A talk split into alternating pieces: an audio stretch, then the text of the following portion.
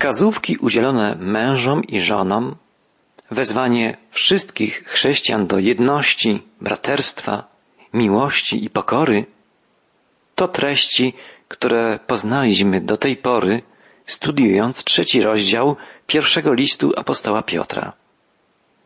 Od trzynastego wiersza w trzecim rozdziale tego listu czytamy o podstawie, na której chrześcijanin ma budować swoje poczucie bezpieczeństwa. Piotr pisze,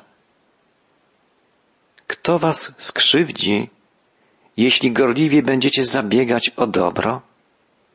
A jeśli nawet cierpielibyście z powodu sprawiedliwości, będziecie szczęśliwi.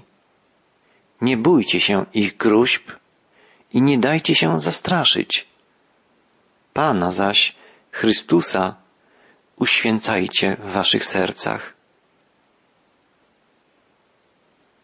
Na podstawie tej wypowiedzi Piotra widzimy, jak bardzo wszystko, co pisze, jest zakorzenione w treściach Starego Testamentu. Właściwie Piotr nie cytuje tu Starego Testamentu, ale nie mógłby napisać tego tekstu, gdyby nie znał Starego Testamentu. Już pierwsze zdanie zapisane w tym liście przypomina nam słowa proroka Izajasza. Oto wszechmocny Pan pomaga mi. Któż mnie potępi? Mówiąc o tym, by się nie lękać niebezpieczeństwa, Piotr ma na uwadze wypowiedź Izajasza tylko Pana zastępów miejcie za świętego. Niech On będzie waszą bojaźnią i waszym lękiem. Stary i Nowy Testament nauczają tego samego. Apostoł Piotr formułuje tu trzy wielkie zasady. Na początku pisze o żarliwym umiłowaniu dobra. Apostoł pisze tak. Któż wyrządzi wam co złego, jeżeli będziecie gorliwymi rzecznikami dobra? Człowiek może wyróżniać się czymś więcej niż tylko poprawną postawą wobec dobra. Czasem jego pragnienie dobroci nie pociąga za sobą chęci płacenia ceny za realizację. Słowo, przetłumaczone tu jako gorliwy rzecznik dobra, brzmi zelotes. Zeloci byli fanatycznymi patriotami, którzy podejmowali się wyzwolenia własnego kraju przy pomocy wszelkich dostępnych środków. Byli przygotowani na wszelkie poświęcenia, a umiłowanie ojczyzny przedkładali ponad własne wygody, ponad dom i rodzinę. Piotr, odwołując się do ich postawy, pisze Kochajcie dobroć z taką żarliwością, z taką miłością, jak największy patriota kocha swój kraj. Jedynie człowiek, który kocha dobro, może stać się rzecznikiem dobra. I jedynie on może przeciwstawić się ludziom, którzy fascynują się złem. Chrześcijanin powinien być gorliwym rzecznikiem dobra. Powinien też, po drugie, wyróżniać się szczególną postawą wobec cierpienia.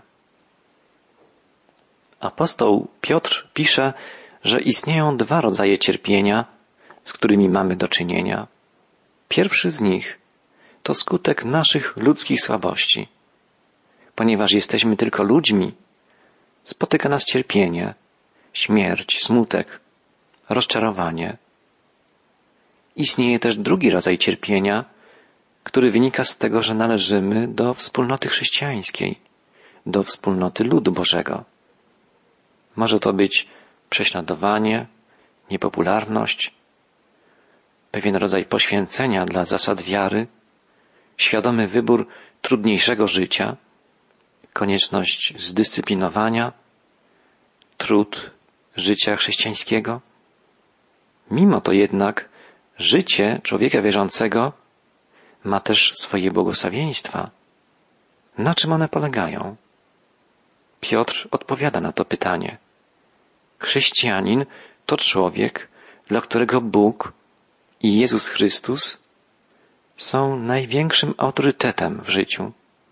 Więź z Bogiem poprzez Chrystusa jest najwyższą wartością życia. Jeżeli czyjeś serce koncentruje się na rzeczach ziemskich, na materialnych przyjemnościach, na łatwiźnie i wygodach, człowiek taki jest podatny na zło. Taki człowiek bardzo łatwo naraża się na cierpienie. Z drugiej strony, jeżeli udziela on Jezusowi Chrystusowi szczególnego miejsca w swoim życiu, jego najwyższą wartością jest więź z Bogiem, której nikt i nic nie jest w stanie mu odebrać. Dlatego jest zupełnie bezpieczny. Tak więc, nawet w cierpieniu, chrześcijanin, wierzący człowiek, uczeń Chrystusa, jest człowiekiem błogosławionym. Jeżeli cierpi z powodu wyznawania swej wiary w Chrystusa, to wyraża mu swoją wierność i uczestniczy w jego cierpieniach. Jeżeli cierpienie jest częścią ludzkiej sytuacji, to mimo wszystko nie jest ono w stanie pozbawić chrześcijanina najwyższej wartości jego życia. Nikt nie może uciec przed cierpieniem, ale w życiu chrześcijanina cierpienie nie narusza jego najwyższych wartości. Przeciwnie, jest niejako instrumentem dorastania do dojrzałości, do przeżywania szczególnego błogosławieństwa, bezpieczeństwa w Chrystusie. Apostoł Piotr pisze dalej, zawsze bądźcie gotowi do obrony przed każdym, kto domaga się od was wytłumaczenia się z nadziei waszej. Lecz czyńcie to z łagodnością i szacunkiem. Miejcie sumienie czyste, aby ci, którzy zniesławiają dobre chrześcijańskie życie wasze, zostali zawstydzeni, że was spotwarzali. We wrogo usposobionym i podejrzliwym świecie chrześcijanin zawsze musiał być gotów do obrony swojej wiary i nadziei. Na temat tej obrony Piotr chce tu powiedzieć kilka słów. Przede wszystkim musi ona być rozsądna. Chrześcijanin musi okazać logos, a logos to rozważne i mądre, uzasadnione określenie swojej pozycji. Cechą kulturalnego Greka było wydanie logos odnośnie swego postępowania i wiary. Spodziewano się od niego inteligentnego i rozważnego omówienia spraw dotyczących jego postępowania. Aby tak czynić, musimy wiedzieć, w co wierzymy. Musimy przemyśleć do końca i móc poważnie, ale zrozumiale sformułować zasady wiary, naszej wiary. Nasza wiara nie może być ślepa, musi być odkryciem z pierwszej ręki, doświadczeniem wypływającym z osobistego stosunku do Boga, osobistej więzi z Bogiem. Nie ma to być coś, co słyszeliśmy od kogoś. Tragedią naszych czasów jest to, że wielu członków nominalnego Kościoła, zapytanych o treść lub przyczynę swojej wiary, nie może właściwie odpowiedzieć niczego konkretnego. Tradycja? Przyzwyczajenie? Nie. Chrześcijanin musi podjąć trud umysłowego i duchowego przebadania swojej wiary, żeby móc powiedzieć, w co wierzy i dlaczego wierzy. Swoich przekonań powinien bronić z łagodnością, podkreśla dalej apostoł Piotr. Są ludzie, którzy o swojej wierze mówią z pewnego rodzaju wojowniczym zacietrzewieniem. Każdy, kto z nimi się nie zgadza, jest przez nich uważany za głupca albo łotra. Dlatego siłą starają się narzucić mu swoje przekonania. W wypadku chrześcijaństwa przekonywanie innych jest zupełnie innego rodzaju. Należy przekazywać swoje poglądy w sposób pociągający, z miłością i z roztropną tolerancją, która zawsze jest świadoma tego, że nikt nie posiada całej prawdy. Ludzi można jedynie miłością pociągnąć ku chrześcijaństwu. nigdy przymusem. Obronie naszej wiary musi towarzyszyć też szacunek. Inaczej mówiąc, rozmowa chrześcijanina powinna przebiegać w takim tonie, aby Bóg słuchał jej z radością. Żadne debaty nie były tak zajadłe jak debaty teologiczne. Żadne różnice nie wywoływały tyle zła, co różnice religijne. W jakiejkolwiek prezentacji wiary chrześcijańskiej, czy w jej obronie, głównym akcentem powinna być miłość. Poza tym zawsze musimy pamiętać, że jedynym przekonującym do końca argumentem jest przykład chrześcijańskiego życia. Niech człowiek żyje tak, by zawsze miał czyste sumienie. Na wszelki krytycyzm zawsze niech odpowiada nienagannym życiem. Takie postępowanie uciszy oszczerców i rozbroi krytyków. Świętym, powiedział ktoś, jest ten, którego życie ułatwia wiarę w Boga. Nasze życie jest głośniejsze od słów i to ono powinno przekonywać otaczających nas ludzi do Chrystusa. Dalej Piotr naucza, jak czytamy od siedemnastego wiersza trzeciego rozdziału jego listu.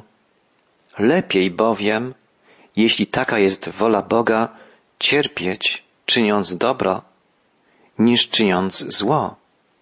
Przecież i Chrystus raz cierpiał za grzechy, sprawiedliwy za niesprawiedliwych, aby przyprowadzić was do Boga. Apostoł dowodzi, że jeśli chrześcijanin musi cierpieć niesprawiedliwie ze względu na swoją wiarę, nie jest w tym nic nadzwyczajnego.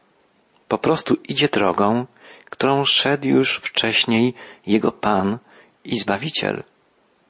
Cierpiący chrześcijanin zawsze musi pamiętać o swoim cierpiącym Panu. W tej krótkiej wypowiedzi Piotr wskazuje bardzo głębokie prawdy dotyczące dzieła Chrystusa. Jest to dzieło wyjątkowe. Nigdy nie będzie potrzebowało powtórzenia.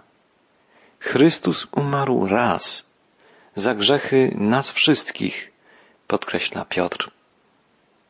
Nowy Testament często mówi o Tytus umarł, umarł raz za wszystkich, pisze apostoł narodów w liście do Rzymian w rozdziale szóstym. Ofiary składane przez kapłanów musiały być powtarzane codziennie. Chrystus uczynił to raz na zawsze, gdy ofiarował samego siebie, podkreśla autor listu do Hebrajczyków w rozdziale siódmym. Chrystus raz został ofiarowany, aby zgładzić grzechy wielu. Jesteśmy raz na zawsze oczyszczeni przez ofiarowanie ciała Chrystusa. Ta myśl w liście do Hebrajczyków powtarza się wiele razy. Cały Nowy Testament dowodzi z przekonaniem, że to, co wydarzyło się na krzyżu Golgoty, nie potrzebuje powtarzania, ponieważ w czasie tego wydarzenia grzech ostatecznie został unicestwiony. W krzyżu Bóg rozprawił się z grzechem człowieka. I jest to aktualne wobec każdego grzechu, dla wszystkich ludzi, po wszystkie czasy, raz na zawsze. Następnie wyjaśnia Piotr, ofiara ta została złożona za grzechy. Chrystus cierpiał za nasze grzechy. Ta myśl również bardzo często pojawia się w Nowym Testamencie. W pierwszym liście do Koryntian na przykład czytamy Chrystus umarł za grzechy nasze według pism. Chrystus wydał samego siebie za nasze grzechy. Czytamy na początku listu do Galacjan. Zadaniem arcykapłana, a Jezus Chrystus jest doskonałym arcykapłanem, zadaniem arcykapłana jest składanie ofiary za grzechy. Podkreśla autor listu do Hebrajczyków w rozdziale piątym. On jest ubłaganiem za nasze grzechy, pisze Jan w swym pierwszym liście apostolskim. Grzech zrywa więź, jaka powinna istnieć pomiędzy Bogiem a wierzącym człowiekiem. Zadaniem ofiary, złożenie tej ofiary, jest po to, by przywrócić więź pomiędzy Bogiem i człowiekiem. Śmierć Chrystusa na krzyżu przywraca utraconą łączność Boga z człowiekiem. Tę prawdę wyraził jeden z poetów, pisząc Już nie ma dla mnie strasznego potępienia. Jezus i wszystko w Nim jest moje. Jestem już w Nim, ukryty, w mym Zbawicielu, obleczony w boską Jego sprawiedliwość. Odważnie zbliżam się do tronu wieczności, bo dzięki Chrystusowi otrzymam tam koronę. Tak najkrócej można opisać to, czego dokonał dla nas Jezus. Choć wielkość Jego zbawczego dzieła pozostanie dla nas na zawsze niezwykłą tajemnicą. Ofiara Chrystusa, podkreśla Piotr, miała charakter zastępczy. Chrystus umarł nie za swoje grzechy, ale za grzechy nas wszystkich, sprawiedliwy za niesprawiedliwych. Cierpienie sprawiedliwego za niesprawiedliwych jest czymś wyjątkowym. Na pierwszy rzut oka wydaje się to niesprawiedliwością. Chrystus, sprawiedliwy, umiera za nas, niesprawiedliwych. Chrystus cierpiał za nas, a tajemnica tego cierpienia polega na tym, że ten, który nie zasługiwał na cierpienie, cierpiał za nas, w nasze miejsce. To my zasłużyliśmy sobie na cierpienie. On poświęcił samego siebie, żeby przywrócić utraconą łączność z Bogiem każdemu z nas. Zadaniem dzieła Chrystusa było przyprowadzenie nas do Boga. Chrystus raz umarł za grzechy wszystkich, sprawiedliwy za niesprawiedliwych, żeby przybliżyć nas do Boga. Słowo, które pojawia się tu w liście Piotra, to słowo przyprowadzić, przywieść. W greckim oryginale prosagein.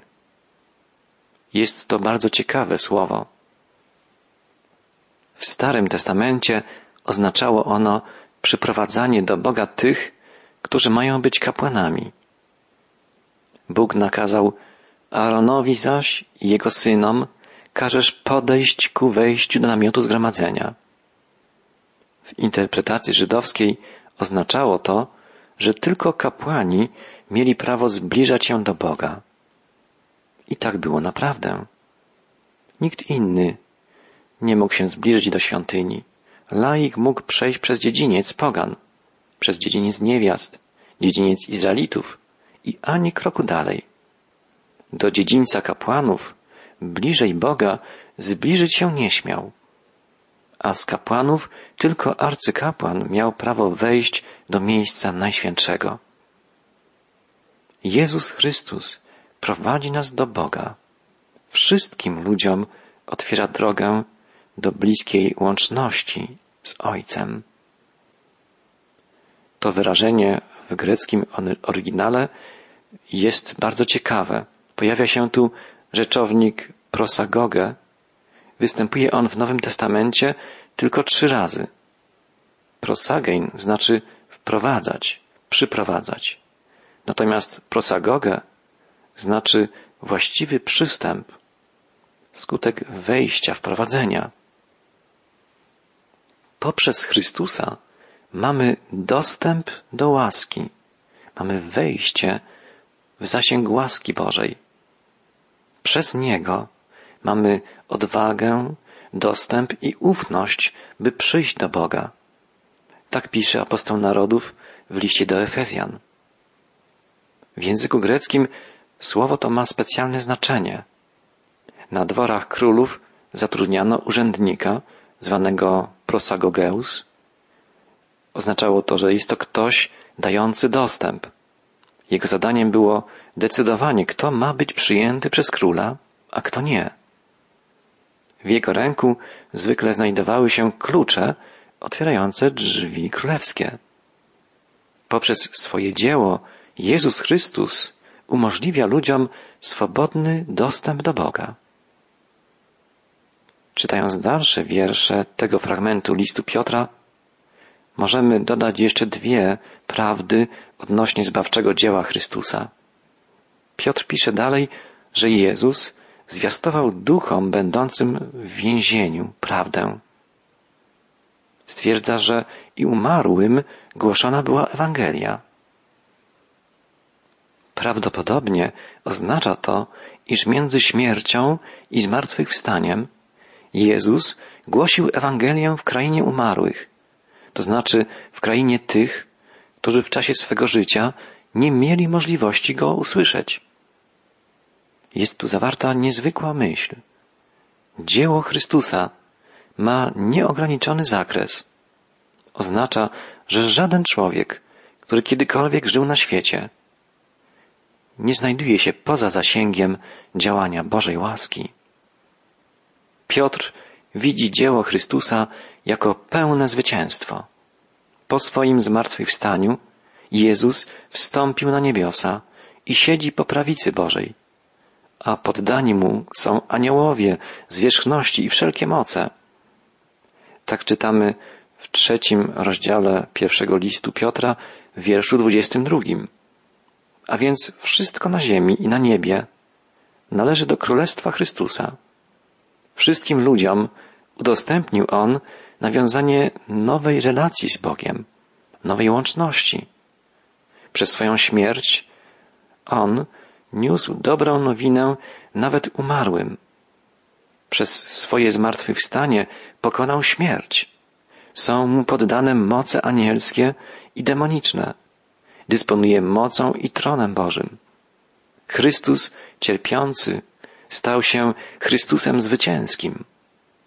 Chrystus ukrzyżowany stał się Chrystusem ukoronowanym. Wspaniałe jest to, że i dla nas przygotowana jest korona zwycięstwa.